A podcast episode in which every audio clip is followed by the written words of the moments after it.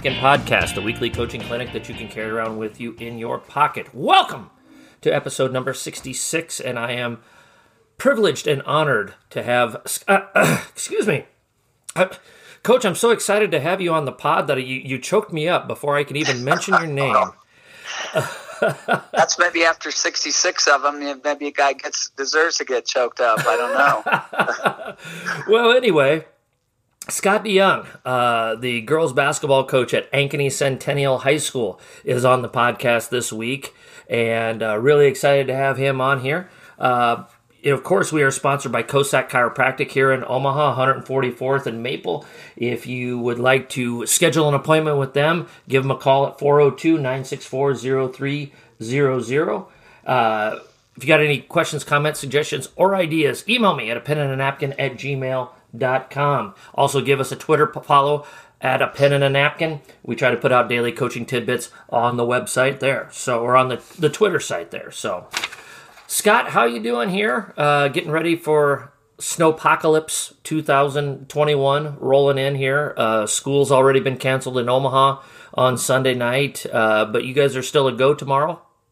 We're still a go. So, um, yeah, it's we were hoping 21, 21 was going to be normal, but I don't know. We've had it. We've already had one snow day, and um, yeah, we might have another one. I don't know. I think it's supposed to hit kind of mid morning here and go through the night. Yeah yeah, we're getting hit early in the morning, and uh, I, I don't think they, you know, would be anything with getting kids to school. It'd be getting kids home from school and all that other stuff. And right. We're, we're, supposed to get close to a to a foot here in Omaha, I guess. So, oh, um, so my my kids get the day off from school, but uh, the three teenagers will be going out and doing some nice shoveling at some point Good. tomorrow as well. So they'll be very excited about that. So, um, well, Scott, honored and privileged to have you on here. Uh, a, a, man of your accomplishments and everything that you've done for the for the good of the game here, and um, you know, uh, as we pretty much do most of the time here for the for the folks that are unfamiliar with your basketball journey and your basketball career,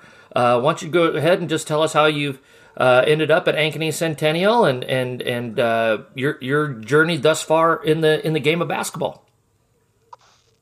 Well, you're making me go back a ways because I think this is like the 27th year or 28th year I've been here. So um, I just happened to look at it today 37 years of teaching and coaching. So um, been at it for a long time, seen a lot of changes. Started at a little school called Nesco. Mm-hmm. Um, we're about 13, 1400 kids in three grades at Ankeny Centennial. And um, the little town of Nesco up oh, it's about an hour north of, of Ankeny here. We had 13 kids in the senior class. So um, they won't even let a class go like that at our school now. So I tell the kids at Ankeny that, and they're like, what? I go, yeah, that's how it was. So then they combined with Colo-NESCO. Um, was fortunate to coach with uh, be an assistant for a really, really good boys coach, Doyle Miller. Um, had some really good teams, some teams that went to state tournament, state championship team. Um, and then I got into the girls um, somehow, I think, and um, we were had some really good teams there. I just uh, some luck, you know, some some yeah. real talent, and that was back in the six on six days. So yeah. Um, I think we were there for about nine years, and then the job at Ankeny came open, and um, it got us, you know, a, a, little step up to a to a bigger school, and a, just a great, great community. And um, our journey's taken us here the town's really grown. I think uh, uh, the last I knew, like last year, seven people a day moved into Ankeny, and it's been like that for really since we moved here. Yeah, yeah. And um, they added a second high school, so we live on the north side, and we kind of transferred, you know, to the to the new high school, and I think that was eight years ago. So, um, as you know, time doesn't sit still; it keeps flying by. So we've had you know, a lot of great experiences, a lot of great people, a lot of great coaches, players, um, you know, peers, and the list goes on and on. So, uh, yeah, it's been a, a real remarkable journey. Well, I think you're you're underselling yourself, and I figured that's what you were going to do. So I wanted to just throw some things out here, and and I know you're going to be embarrassed about this, and I'm glad you're two and a half hours away because I you'd be really upset with me if we were sitting in the same room together. Uh, but 650 wins, 20 state tournaments. Uh, you hold the record in the state of Iowa, seven uh, state championships, and You know, Iowa, of course, is is not a, a normal state when it comes to women's athletics. Um, they've been crowning state champions in Iowa for basketball for over a century. Uh, the the oldest uh, continuous high school uh, athletic union for women in the in the country. Uh, you had the four straight state titles in the early 2000s. Your 2005 team finished number two in the country. Uh, 2014 National Coach of the Year. Um, so I'm going to fill in the blanks a little bit here. You're you're much too modest, and I knew you would be. So I was prepared for it to to kind of uh, let folks know what you've really really done for the game, Scott. Well, I appreciate that. Um, you, you, know, it's we we've been very fortunate to have a lot of good players, yeah. and um, the game has changed. Uh, well, the game hasn't changed, but but some of the things have changed as far as the um, when my daughter played on the four P. Um, you know, they played together for you know for years since yep. they were like in second grade, and, and um, the parents knew each other. They they socialized. They were together. Um, it doesn't quite work that way anymore, you know. And when I was at Colo-NESCO and um, at the beginning of the years at Ankeny, um, we did a lot of stuff in the summer. We went to a ton of team camps. Um, mm-hmm. I can remember going to Creighton. Um, now we've missed a year or two in here, but back in the 80s, that was a four day camp. And, um, you know, there was tons of people there and, um, you know, it was quite an experience. So, uh, you know, the, the, the things have changed some. Um, but some things haven't either. It's still the same game, I think. So yeah, it's it, like I say, it's it has been a lot of fun, a little, uh, an incredible journey for us. You, you bring up an interesting point. You, you, know, you, you talk about your, your teams and the evolution of the game, and your your daughter was, was part of that big run in the early 2000s. Um, you know how how do you try and and build and, and and kind of in the second half we'll talk a little bit more about culture, but we'll kind of delve into it a little bit right now. Um, you know, how do you build that camaraderie? now with like you said those girls are playing together since second or third grade the parents know each other they're sitting out in the parking lot hanging out in the summertime in between games and and and all of those things uh, whereas now it's it's you know these two or three gals might be playing for this club team and this you know and, and it's just kind of not the the same vibe if you will uh, how do you how do you work to kind of overcome that and still have that that that atmosphere of togetherness well, you hit it right on the nose, and our, our staff was talking about that a little bit here the past days. But, um, you know, team building is incredibly hard, and um, especially today because of that reason. Um, everybody sees it a little more from an individual perspective, uh, individual perspective. Um, parents, I think, um, versus the bigger picture makes it a little bit harder. But um, you know, I, I think part of it is how you go about things. We we are very purposeful in our team building, um, even though it's hard. But I think it, you just said it's the biggest thing. You got a couple on this AAU team. You got a couple on that AAU team. Um, you got a couple that play volleyball. You got a couple that play softball, and you know you feel lucky to get your team together in the off season. You know, mm-hmm. for for for a tournament or two. Where you know, way back in my career, early career, you know, we made played you know 40 games in the summer yep. you know so um, that part of it's changed a lot yeah well i think at the at connie's uh, creighton camps i think that's where we probably first met was was was back there um, and you guys you know there was a lot of des moines area teams that came over in late july to play in those and like you said yeah there was you know I one year I think I totaled up we had like forty or forty five games in the summertime. Yeah. No nobody was playing AAU. Uh, it was just all about building our team, and now you kind of have.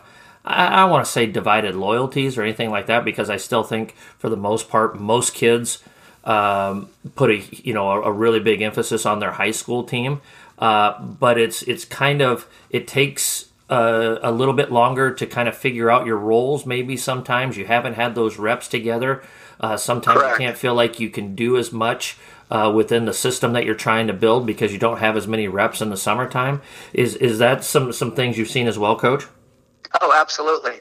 Um, you know, the Creighton camp was four days. You know, three nights you were there, four days. That's a lot of family time. I mean, I've heard some stories of some of the things that happened at the dorms there, and I just I closed my ears because I don't want to hear them. But you know, the kids had a lot of fun. Some of it was maybe on the borderline. I don't know, but. Um, um, you, you, know, yeah, I, I think you don't have that time just to build that tight bond um, you know, that, that you used to. Uh-huh. You have to be a little more creative in, in some different ways. But I also agree that, you know, for us, the, the high school experience is very important to our kids. And, mm. um, you know, they work really hard. There's a, certainly a ton of opportunities for kids nowadays that, um, you know, to, to do about whatever they want to, in, in anything. So uh-huh. it's just not in basketball, just not in sports. Yeah. There's tons of opportunities. What, uh, you know, we'll just go ahead and dive into the whole culture piece and everything. You know, you talked about building things and being very purposeful because you, you don't have as much time. Uh, what are some things that you guys do to uh, to to overcome that lack of time, but still try to build that same camaraderie uh, that that maybe you had with with teams that you had more time to to do that stuff with? Well, I do think the summer camps are still important. You know, even though you don't get as many. So. Um, you're say you're a Northwest Iowa guy, uh, guy. We've taken our teams up to Okoboji for about a, I think it's a three day camp up there. We stay on the lake, and uh-huh. um, you know, the, the playing is a small part of that. The, the the stuff we do is is the bigger part. I think the same way as at Creighton, although we haven't been able to get there for for, for a little bit. So, mm-hmm. so the, the summer thing is one thing. Um, COVID this year has really changed. It made the team building really hard. Mm-hmm. Um, you know, we do a lot of team dinners and stuff. That's out of the question this year. Um, you know, we, we do other events, um, some fundraising things. Just you know, the parents do things to make it a special experience, and that's been shut down a little bit. But, yeah. um, you know, I just think you just try to have a family atmosphere, just little things, you know, little things at practice, bring them together. Um, you know, your open gyms. We've had this year. We were at I think at six in the morning, getting them up early, getting them there so just a lot of the I, I just think some simple things yeah. um, but yeah. the hard thing is getting them all there you know and then yeah. you don't quite have them all there at the season starts you throw in a couple new new kids and then that changes the dynamics of everything yeah yeah you know it just it just sounds like it's just carving out time and that's the most important thing you can do to, yes. build that culture is you know you can do all these little activities and, and, and meetings and stuff like that, but there's still just no substitute for just we're all together in this place for an extended amount of time and we're going to learn each other. We're going to learn how we tick. We're going to uh, figure out everybody's kind of little quirks and and we're going to enjoy that and, and go from there.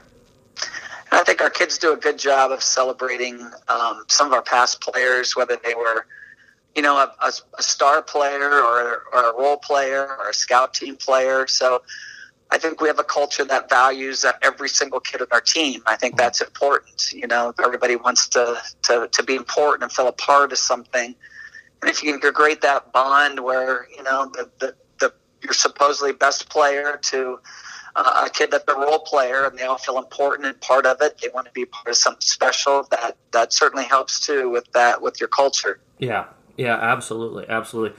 It, it is. It is. You know, that's a, a, lot of times, and especially probably young coaches. Um, they probably focus a lot of their attention on the top one or two kids.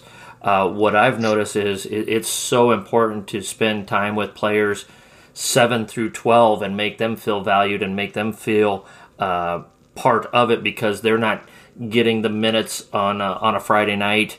Um, they're doing the dirty work. Uh, you know, if you've got a younger kid, a freshman or a sophomore that's a, a player 10, 11, or 12, you know, hey, stay with this. You're going to be up here at some point. You're going to need younger players that are going to work hard with you for you to make you better when you're older, and, and, just continually having those conversations and and making those kids feel valued and, and part of the process, even though they're not getting their name in the box score as prominently as other kids. Well, I think that's very true, and I think um, if your team can make them feel valued, then that's more important than getting your name in the in the score box. Mm-hmm. Um, you know, girls basketball has a big participation problem, and if, especially on the girls' side, if you're not playing as a freshman or sophomore, you don't see a lot of kids that have, you know, keep working and developing, and then when they're junior, or senior, all of a sudden they blossom. Now, now we've had some that haven't really played on our varsity as freshmen or sophomores, end up being all state players. So, um, you, you gotta you gotta start building that underneath high, high school if you want to keep a program solid, just mm-hmm. because of the of the the parts participation numbers. Yeah. Um, what, so you think that is? down a little bit, you know, into those lower grades, and I know um, they want you to come to practice, and as you well know, we're busy during the winter. You know, you teach a full load, and um, our practices we get out, don't get out of school till three forty. We start practice at four. We get home at six six thirty, and mm-hmm.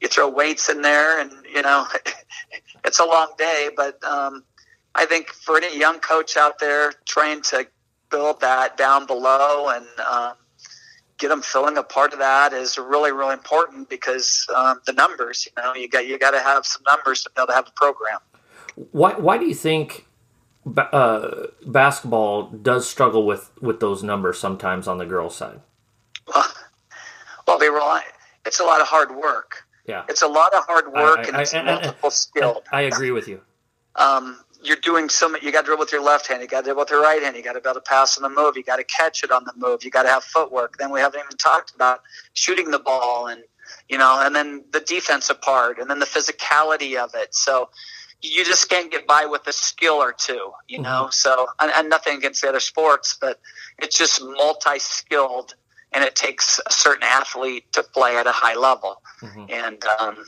you know, if you don't, if you start late um, I think you could still be a great player, but you're behind, and um, a lot of kids don't want to take that time to try to catch up. Although I think some kids could catch up really, really quickly if they if they started late in basketball. Um, so I think it's it's it's it's a very it's a big concern because I think all through at least Iowa, I'm sure Nebraska's the same way. Um, you know, we have less than 25 kids out in, in our ninth through 12th grade, and we've had a really, really good program here over the last eight years. So, uh-huh. yeah, it's it's concerning. Yeah. Well, I, I think the thing that we battle here in, in our area is is the club sports, and and, and Nebraska, of course, um, with their tradition in, in women's volleyball. Um, you know, it's it's it's it's so emphasized and and and kids, you know, and, and, and I think in Iowa it's it's it's different again because of the history of of, of Iowa and the history of girls basketball in Iowa.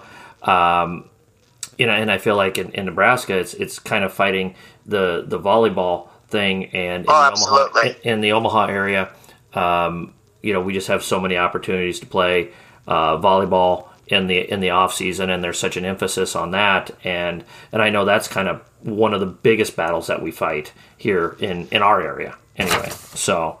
Um, and I and I think that's probably creeping it over across the Missouri River as well. Oh yes, yep, yeah. it is, and you know they're they're volleyball off the, the the season is not like the youth season isn't during the volleyball season. It's mm-hmm. during the winter basketball season, which it, makes it, you know, that much more difficult. So, yep, yep, absolutely. So, well, let's uh let's let's talk about that kind of we, we've brought up the history of Iowa and I'm, I'm guessing a lot of our listeners are unfamiliar with the history of Iowa girls basketball. Now, you and I are both Iowa guys, um, so we're very familiar with it. Um, as I said, uh, 1920 was the first state champion. Uh, six on six was the game for the better part of. Well, let's see, it was about what 84 or 85 when the big schools went five on five. Coach, I think so. Right around there. Um, and that was oh you, you'd have thought the uh, the sky was falling in a, in a lot of places um, I, I, I, distinctly remember that uh, but uh, one class, one state champion. So think Hickory Huskers of of Hoosiers fame.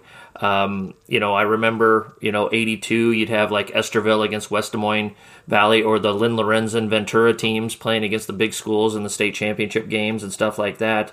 Um, what was that tr- transition like for you as a coach to go from the six on six game Uh, and for those, you know, for you don't know, and if I miss any of the details here, Coach, feel free to fill it in here. Uh, six on six, three on three on three on each side of the court. Uh, girls only got two dribbles.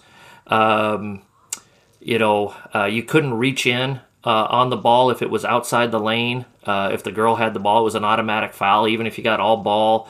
Um, I'm trying to think of some of the other quirky rules that were with it. The referees would take it out of the net and kind of chuck it down to their partner, and uh, you would take it out at half court every time. Um, what else am I miss- missing, Coach? Well, you got a lot of it there. Um, you know what? One thing you miss is that a lot of times the scores are in the 80s, 90s, or hundreds because oh, yeah. um, you know there's only three defenders. So, but you know now if we play some four on four shell defense, alone three on three, it's like okay, there's no defense here. so. You know, when you only got three people out there, it's, uh, you know, it was a lot of flair. It was a lot of uh, pageantry. Uh-huh. Um, Ewing Pooley, the, you know, the, the director, the operator of the whole show, he, he was a showman and, um, you know, was way ahead of his time in marketing and, and so on. But yeah, the Iowa girl back, you know, in the 70s and, and 80s when I started coaching, um, you know, they were very fortunate. There was no other, you know, event like that. No. Uh, the uh, the young men in the tuxedos sweeping the floor at the halftime of the state championship game. I remember that was a big deal. Um, and yeah, we like we had a uh, a, girl in my my my senior year of high school was the last year we played six on six at my high school, and uh, we had a girl that averaged about thirty five a game, and you were like, yeah, yeah, you know, she's okay you know. Right. I know. I know. You, you, know, if you had a girl that averaged 35 today, you'd be like, oh, geez, you know, uh, every school be in the country would be be beating down her door. And uh, well, but it was an awesome game in its time. Yes. Um, you know, you we would never go back there because you see what the girls can do now, and it's it's really amazing. But and it's time, you know, small town Iowa. The, during the state tournament week, they were empty. Everybody was watching. Everybody, you know, mm-hmm. um, the whole storefronts were painted up, and you know, it, it was, you know, it, the girls were truly the, the centerpiece of that week. They were that was the highlight. That was what people worked for. Mm-hmm. Um, you know, it was a really a special time in girls sports. I think. Yeah. So, what was the you know how how many years did you coach six on six? I'd have to. I think five. Okay.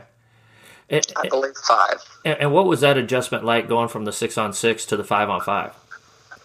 Well, I'd coached boys, you know, when mm-hmm. I at the beginning of my career. So really, it, I would say that it wasn't that big of an adjustment for me, you know, and um, you know, people still ask me, well, is it a lot different coaching girls? And I said, no, I don't think it's really any different coaching boys or girls. I coach both, you know. Mm-hmm. Um, I think girls will tend to do a little more exactly what you want.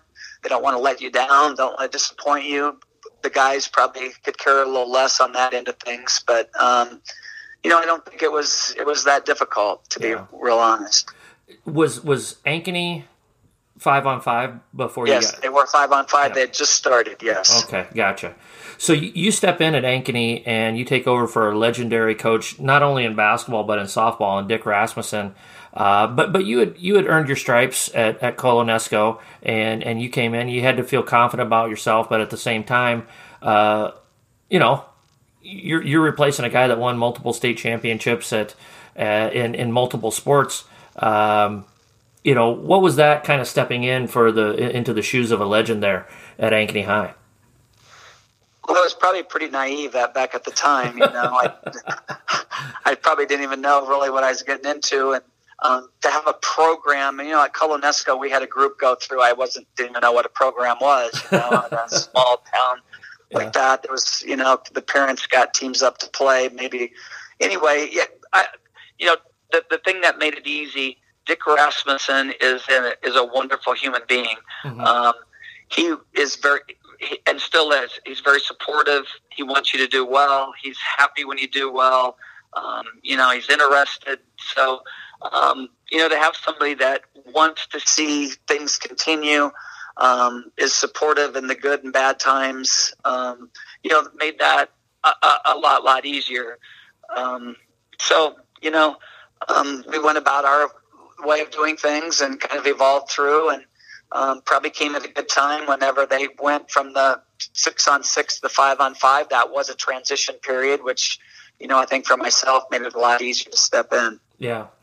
Um, and then, you know, you, like I said, you, you go on this uh, tremendous run at Ankeny High, 20 years, uh, however many titles and really good teams. And I, as I was doing research, uh, you know, you, you, had the the the Weeben or the Wibben girl that went to Iowa State, and you know, just so you, I mean, you, you had just a, a tremendous group of kids. But then, as you said, you know, Ankeny was is this growing suburb just north of Des Moines.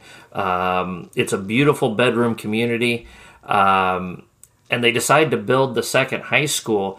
Um, I imagine that had to be uh, a tough, tough decision for you uh, to leave Ankeny High and, and move on to the new school. Um, you know, what was that process like going through that for you? Well, it, it was a process, and that probably made it a little bit easier because it was drawn out over, uh, you know, a handful of years. So, uh-huh. um, but yeah, we um, we had so many memories and still do at Ankeny High School. My my two daughters both played there. Um, you know, just tons and tons of memories. And um, I think for some of us, you know, Ankeny was never going. to It was not going to be the same, regardless whether I stayed or whether we left. So, mm-hmm. um, you know, my we lived on the north side, and my son was going to be going to the north side, and um, you know, our whole staff kind of went over um, along. So, um, yeah, it wasn't a lot of fun always to do that, but um, you know, looking back, on it. Uh, we do have two high schools now. Ankeny has been very, very successful. Sure. We've had a lot of success. Um, you know, our schools are now about the size, probably a little bigger than the size when we than we split. So um, a lot of kids are getting opportunities that wouldn't have otherwise. Yeah. Um, all in all, it was um, it's probably worked out for the best. You, you talked about your staff, and, and one of the things that I read uh, was that you've you've had largely uh, the sta- is the same staff with you for pretty much the duration of your your run there in Ankeny. You know, you know if you want to take a couple minutes and talk about your your assistant coaches, the importance of having a a loyal and and stable and consistent coaching staff, and and you know what you've done to to keep uh, these folks in, in the stable there at in, in Ankeny and and you know they haven't really uh, you know perhaps had the wandering eye to go and maybe do their own thing and build their own program somewhere else you know just just just how how important has that been to the run of success that you've had there over the last 25 27 years or so well, it's critical. I mean, you know, you don't have the turnover. You're not, you know. So, Coach uh, Denny Albertson was here when I got here. Um, boy, I believe he's over 45 years now. He's re- he's retired for I think about 10 years now, but still volunteering. Took this year off because of COVID. Mm-hmm. Um, but he's been with me since I've been here, and um, just uh, you know, I, I can't go on how huge of an asset he's been. Mm-hmm. Um, we miss him this year, and he, I think he's planning on coming back next year. So mm-hmm. to have somebody that's got the experiences of you know 45 years um, you know is you, you just can't state how valuable that is. Um, another one of the staff um, dave Renshi, who's just an outstanding coach. He's a he's a good technician. He's you know can break down a tape. He's you know great with the kids. And i think he's been with me for for 20 years. So um, you know those are the two main people. And um, you know, we've had other coaches that have stayed with us for a long time too, and um, you know, just gives you that stability um, that you know what you're going to get, and you got a way of doing things, and it's it's a just a, a smooth teamwork that we've been able to do that. So I think that's been a huge, huge asset to our program here mm-hmm. um, since I've been at Ankeny. What uh, you know, how do you kind of divide things up with with your with your coaching staff? Let's say let's say Coach Albertson is is is there. There's there's no uh, worldwide pandemic or whatever. You know, what are some some of the things that those guys are able to take off of your plate that makes your job a little bit easier? And and how did you guys kind of come come about that? Well, things you know. Um, every year the ante gets stopped with time. Mm-hmm. Um, now, and you think it can't happen, but then you know John, you know, you got to keep up, you know. So the the time is a is a huge thing.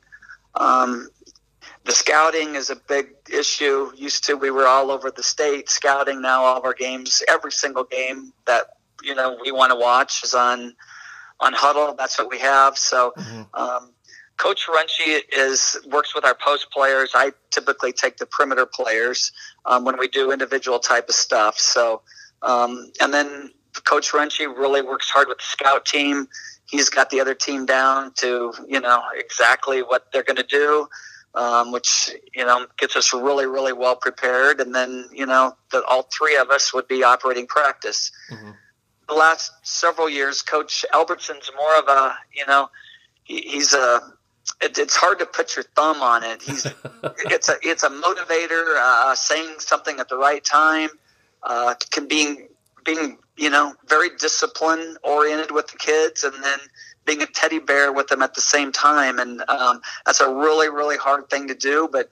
Um, Coach Albert's able to do that. He can he can look him in the eye and be stern, and um, the next thing you know, they're walking, you know, arm in arm, and um, he just got that kind of relationship. So um, I think we got a very it's a lot of diversity that ends up um, you know being very very effective.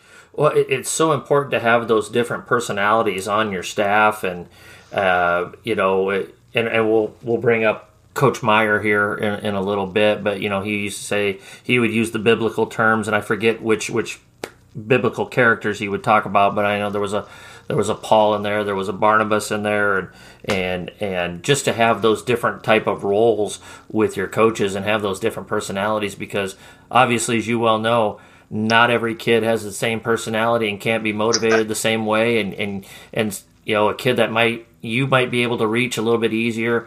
Uh, there's another kid that that you can't and and you need somebody to to find those magic words or the magic tone with that player to to get them to where you want them to go.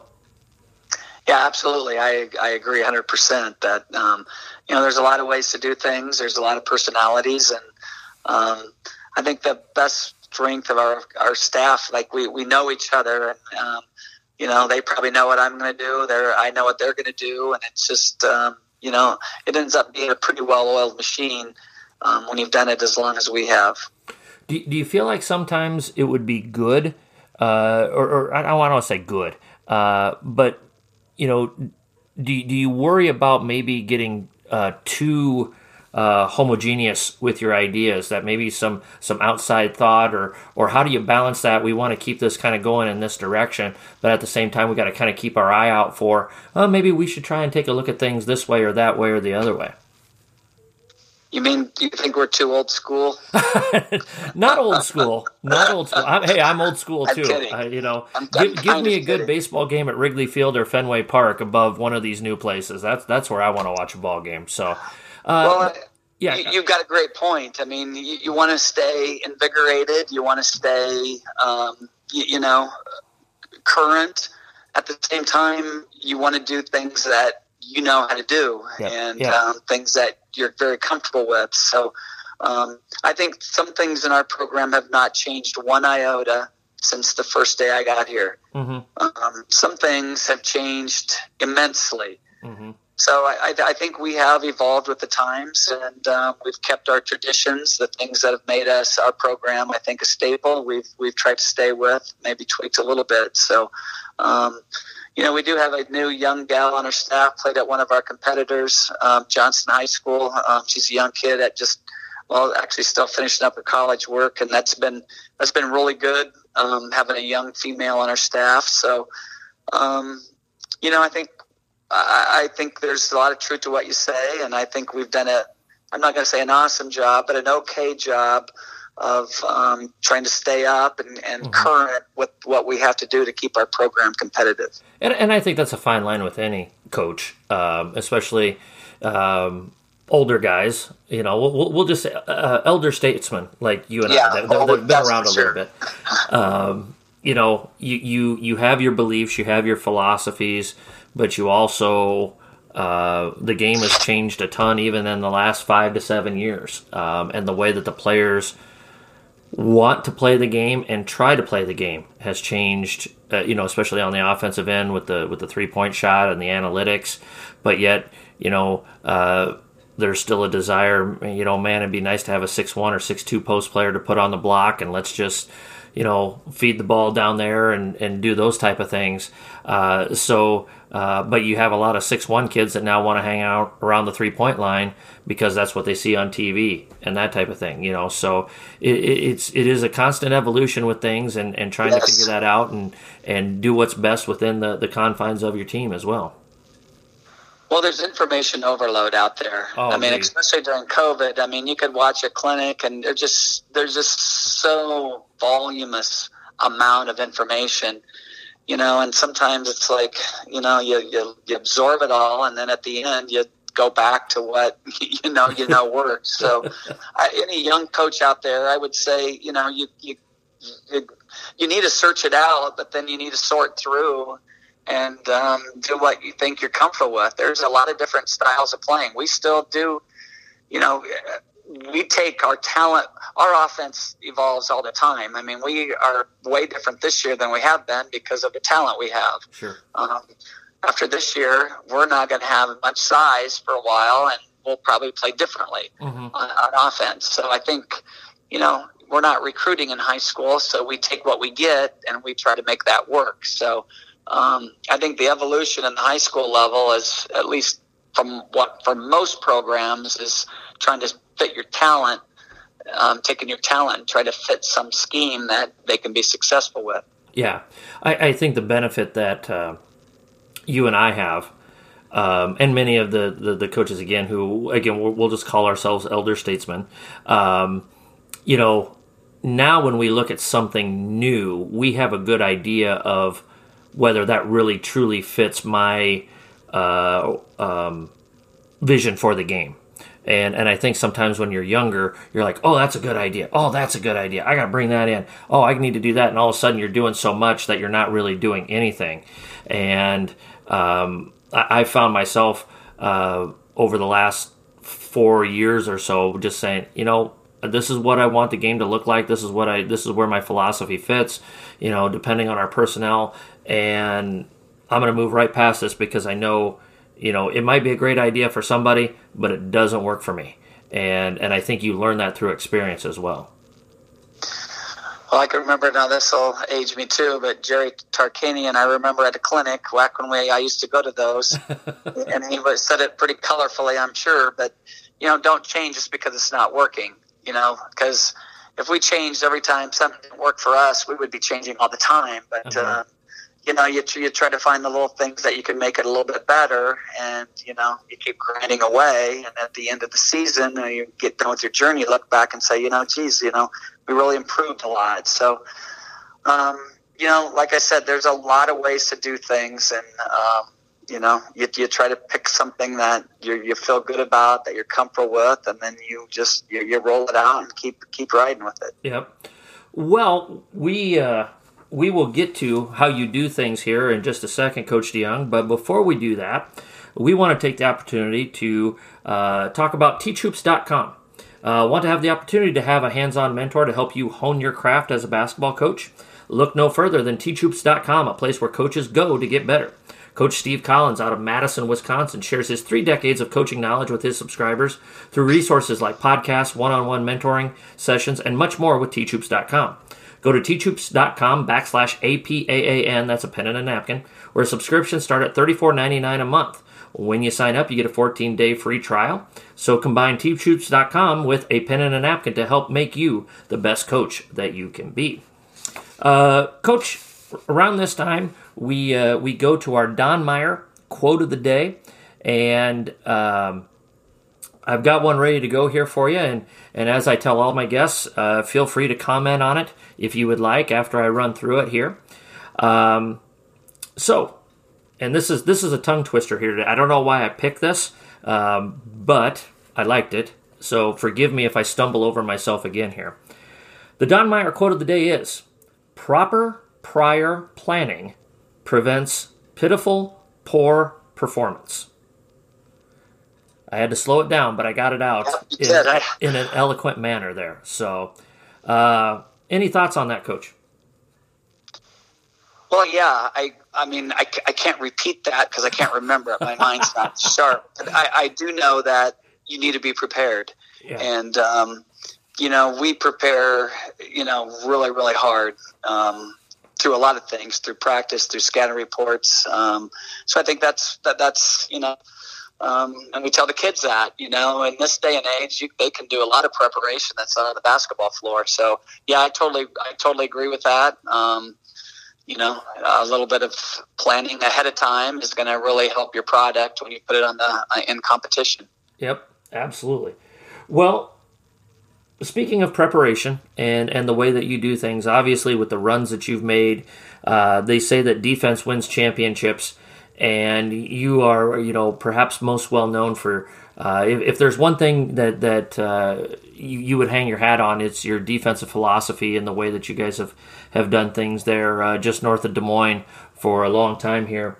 Uh, you know, Scott, just just kind of talk to us about your your your defensive philosophy, uh, what you do, kind of the thought process behind it, um, and and maybe as we go through it, we'll talk about maybe how you teach it, the things that you emphasize, maybe some drills that you run uh, to to put your teams in the best place possible on the defensive end uh, to to put together wins uh, for for your program there. Well, we do things a certain way on defense. I mean, and I would tell any of your, you know, prospective coaches out there. There's a lot of ways you can do it. We're a strictly a man-to-man team. Um, I can't remember the last time we played a zone. To be mm-hmm. honest, I, I, mean it's been a long, long time ago. Now we've practiced it. Um, this year we have not, but um, we probably will here before the end of the season. But we've practiced it. But our man-to-man defense is typically so solid that we've never had a reason to use it. Mm-hmm. So um, you know, that's what we do. We we drill it. We you know spend a lot of time in practice working on the skills, the fundamentals. We like to we like to be um, a pressure and a little up tempo defensive team. We're not as much this year um, because it's of our personnel, but um, you know we you know like I say we don't we're, we're not our, we don't want our kids to, to break down on defense. That's an important thing to us. So my mm-hmm personal feeling is is that the the other team will barely score if your team doesn't break down on defense.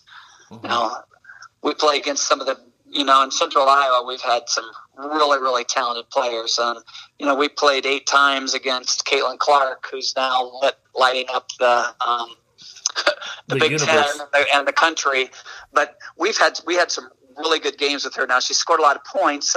Um, but um, we thought we held her in check at least at least as well as some of the college teams have, I might say, in the 30s. Yeah. Um, so yeah, we we break it down, we work on the little parts, and we drill it and we drill it, and we keep we keep doing it. You know, mm-hmm. so. Um, yeah, that's that's our that's our defense. We we're strictly a, a player to player, a man to man defensive team. What's uh, do you have kind of a you know, let's let's go back to first day of practice, and you're building up to to get ready for for game number one. Um, I, am sure you guys kind of have a progression of things of, of how you implement it. Um, could you possibly go through that with us a little bit?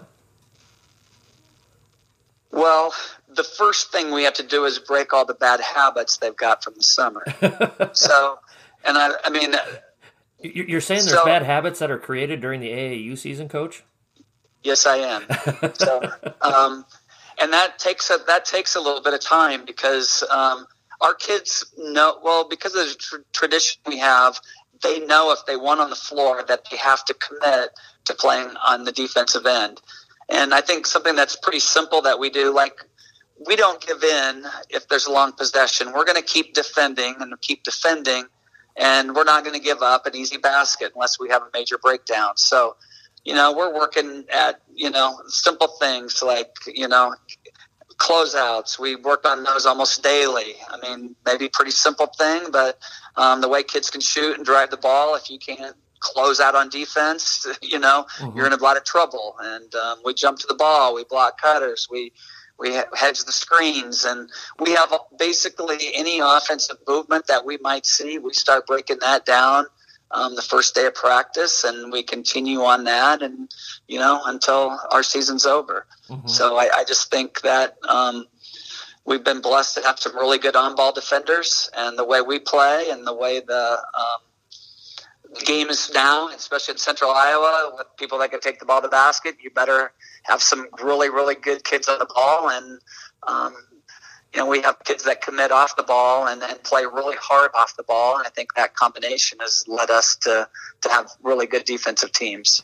It, it, do you kind of start it with like a one on one and then go from one on one to two on two and then to three on three and, and kind of build it in, in that regard? Yes. Yeah. I would say two on two and some three on three. We do four on four shuttle daily, you mm-hmm. know, and we do that every day.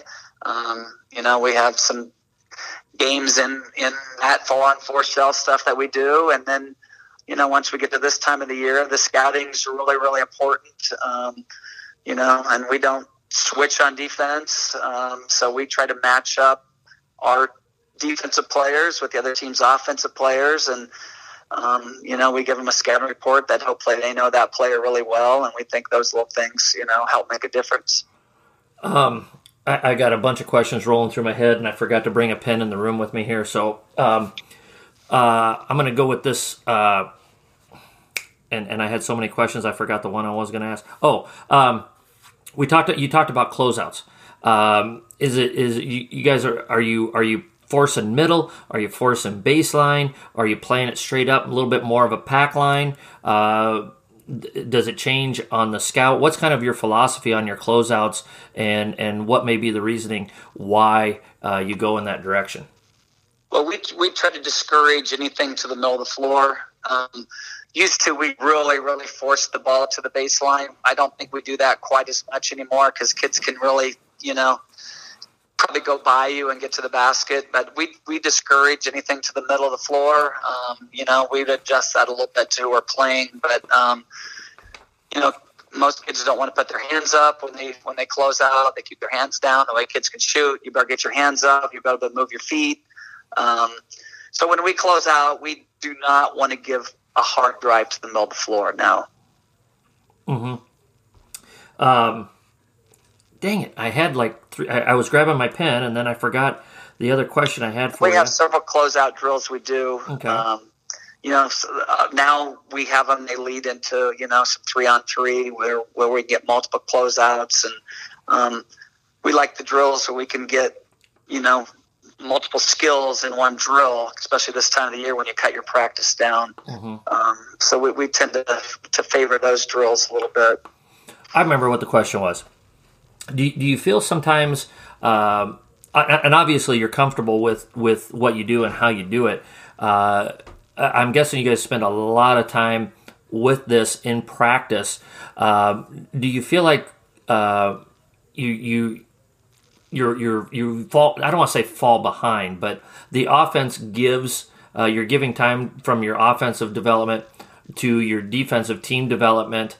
Um, do you uh, how do you how do you kind of balance those those two things out uh, during your practice? And one of the other things we're going to talk about is your is your practice setup as well. So like this is kind of a nice uh, uh, flow into that topic as well. You know, how do you keep that balance where yeah we want to be defensive minded, we want to uh, we really want to attack the ball, we really want to close out well, so forth and so on. But also obviously you know the goal of the game is to, to put the ball in the basket more times than the other guy as well. Uh, you know how do you keep that balance as you're putting together your practice plans and, and developing your overall scheme and your and your overall plan for your for your offensive side of the ball as well.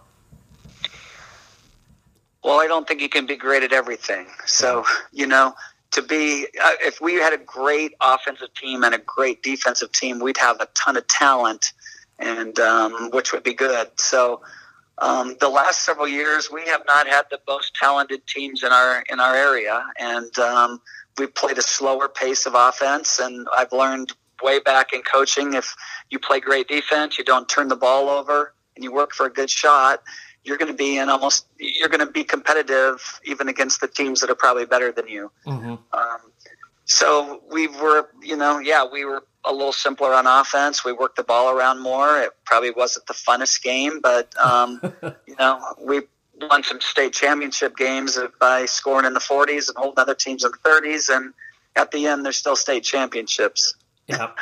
now, now this year we're way more up tempo. We just have a different team, and we're we're getting up way more shots. Um, but we're still defending, I think, really well. There's just way more possessions in the game. So um, we our schedule's been a little weaker here, but when we start playing these better teams, they're going to score more points just because there's more possessions. So um, some of the years we've led the state in defense. Um, we didn't have a great team, but we could really, really defend, and you know we worked the ball around until we got a really good shot and that um, maybe is part of defense too. yeah, well, no, I, I, I, you know, what's the, what's the old saying? Uh, a, a, bad a bad shot is the first outlet pass in transition, or is the outlet pass uh, for for transition? And yeah, and and when you, um, when you when you take bad shots, you know that just makes it that much harder to defend. Um, I know my kids are getting tired uh, of me saying, "Hey, get the shot we want. Get the shot we want. Not not the shot that the defense wants us to take.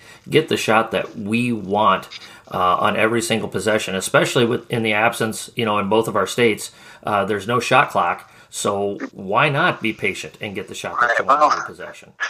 Yeah, but that's not how it is anymore. So, and you know, it's fun to play up tempo. We're you know, if you got the team to do it, and you know, you can handle the ball and get it moving and put the ball in the basket. That's fun to watch. Yeah, yeah, and I, and I think that's uh, the the vast majority of coaches and and and players and parents, you know, and everybody involved. They they uh, they want to see that go up and down, but as you well know, coach, you know, our first job is to put the the kids and the team in the best position that we can to get that win that evening at, at, the at the varsity level, especially. You know, that's that's that's our number one responsibility, and um, sometimes the uh, the aesthetics uh, of it are, are not as as beautiful as what one may like, but right. they don't ask for a description; they ask for a result at the end of the day. Right. Very true. Yeah. So let's let's get into your your, your practice setup uh, coach, you know, uh, that's one of the things that you said you'd be willing to talk about. Kind of what what does a, a typical Scott DeJong practice look like there at Ankeny Centennial? Well, we have, um, you know, we pro- we we've gone to do an individual improvement, and um, we would do that at the beginning or end of practice, depending. This year we've done a little more at the end of practice. We would take 15 to 20 minutes, or a little more than that early in the year, and we break up our our guards and our you know we still kind of work with post players believe it or mm-hmm. not um, and we have a coach that works with them on their skills we do a lot of shooting we do a lot of ball handling um, we break down our offense um, based upon position mm-hmm. and um, when you have we don't unfortunately you don't get a ton of multiple sport athletes anymore. Yeah. Um, but when you do, the ones you have are usually pretty good athletes, and spending that time with them you really, really see improvement. So I think that's a big part of what we do. Um, we would start out with practice with probably some sort of a, you know, a team drill. We do, so we do this year we've done a lot of transition, offense and defense. We would probably have, you know, a good 20 or 30 minutes of, um, of defensive stuff, some various drills we do and rebounding. And then, um, you know, some offense um, up and down the floor. We don't hardly ever we never put eight minutes on the clock in scrimmage. I don't mm-hmm. think I've ever done that. Yeah. So we have, you know, a little more um, purposeful, you know, up and down the floor, you know, three possessions, four possessions. Um, and then we'd work on some, you know, special stuff, special situations. So, mm-hmm. um, kind of a real brief outline of how our practice works. What uh, What are some things that you do uh, different different ideas that you do for like controlled scrimmages.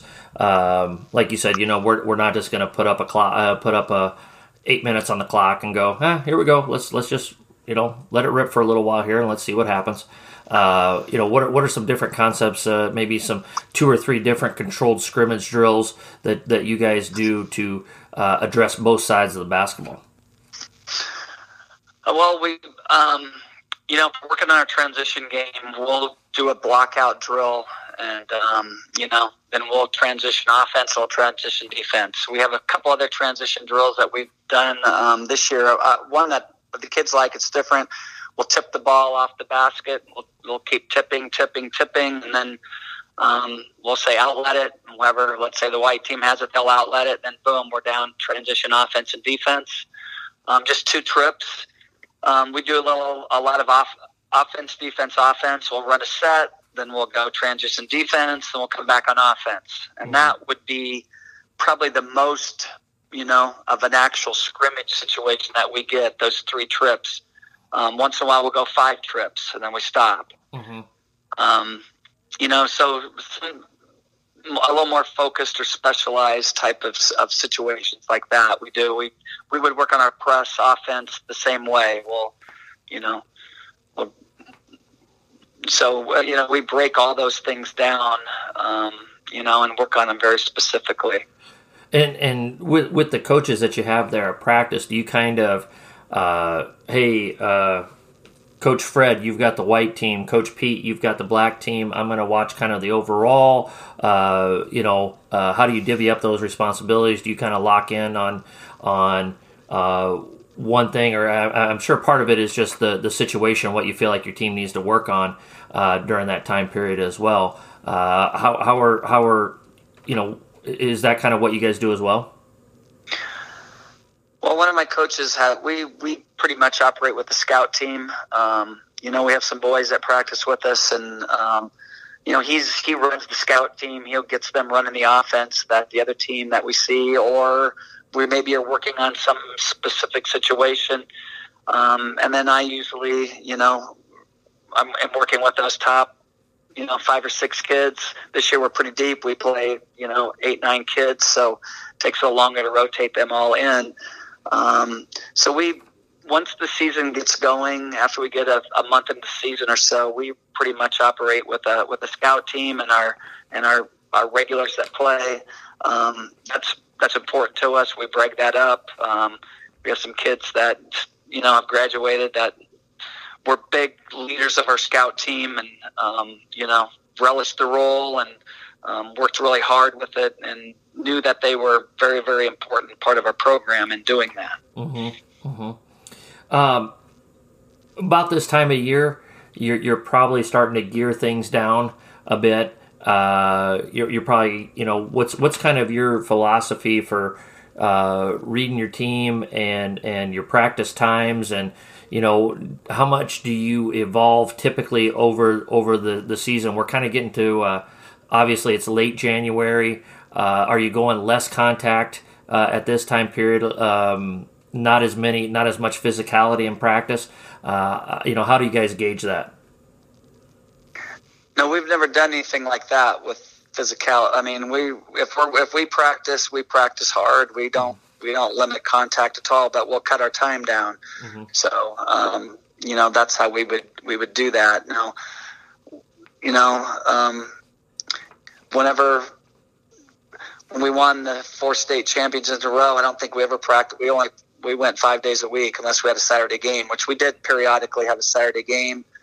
Um, you know, we never practiced on the weekend. Um, you know, now we do practice on the weekend a little bit. We think we need two days to get ready for a Tuesday game. I don't know why, but um, but we do. So I think keeping kids fresh mentally and physically is really important. Mm-hmm. Um, you know, we were in a hybrid mode until about a week ago, where kids were at school two days or three days a week. Now we're there every day. Um, a little concerned about that as we move down, you know, towards the, stretch of the season. So we'll be cutting our practices down to quite a bit, but but we don't let up on the physicality or the intensity of our practices. Gotcha, gotcha. Um, my um, feeling is if we're going to bring them in, we're going to get something done. Otherwise, we would just call off practice. yeah, exactly. Um, one other thing I wanted to talk to you about, and uh, one of the things I read about you, and just kind of your overall demeanor uh, as a coach. I, I, I, believe it was Coach Albertson. Uh, I read an article from the Register when you when you got your 600th win, and one of the things he, he talked about was your your positivity. Uh, that that you stayed uh, really positive most of the time. Uh, how do how do you keep that mindset? Um, and you know every once in a while, every team's going to have their struggles. You're going to have your your things that you need to work through. Um, is that something that you feel like maybe you're kind of, I don't know, born with? It's a little bit genetic. It's it's it's a it's a little bit of uh, it's a learned behavior. Uh, and, and what do you do to keep things positive and keep things moving forward in that regard? Well, I think it's a really fine line because the discipline is really important. So, um, our our practices and our kids are pretty disciplined. We demand that they do things a certain way, but at the same time, you try to you know build them up, and um, especially at this time of the year is the time where they really need to be built up. So, um, you know, I think we're we're a high energy type of practices. Um, you know, we're we're enthusiastic, and um, that rubs off on the team. But I'm not going to sit here and say that you know it's all hunky dory because no. I don't think you can be successful that way. So. Um, but I think we, I think it goes back to your culture that the you know, the kids know we care about them. Um, they want to be successful. That's why they're out for sport, and they know it takes a lot of hard work, a lot of discipline, dedication and um, you know we, we push them hard in that area. Um, but I think you know if they know you care about them and um, you give them a pat on the back when they do something well, then I think you know they're going to work really hard for you, and that's what we've tried to do. Absolutely. Uh, what's the old saying? Uh, you can't. I'm going to sound like George W. Bush here. I'm going to butcher this. Uh, they don't care how much you know until they know how much you care. I, I did get go. that right. Yes, I think you did. That's I'm impressed. well, we could we could use a little George W. Bush, a little that folks folksy type of, of talk. as long as they don't misunderestimate me, you know. Right. So. right. what what are the great uh, between Dana Carvey and Will Ferrell, uh, two two of the legendary uh, Saturday Night Live political characters of all time. So yes. Uh, so well, Coach. I can't thank you enough for coming on here tonight. It's it's been a great conversation. I've heard, I hope you've uh, enjoyed your time on the podcast. Yes, it was fun. I, I appreciate you doing this, building the game.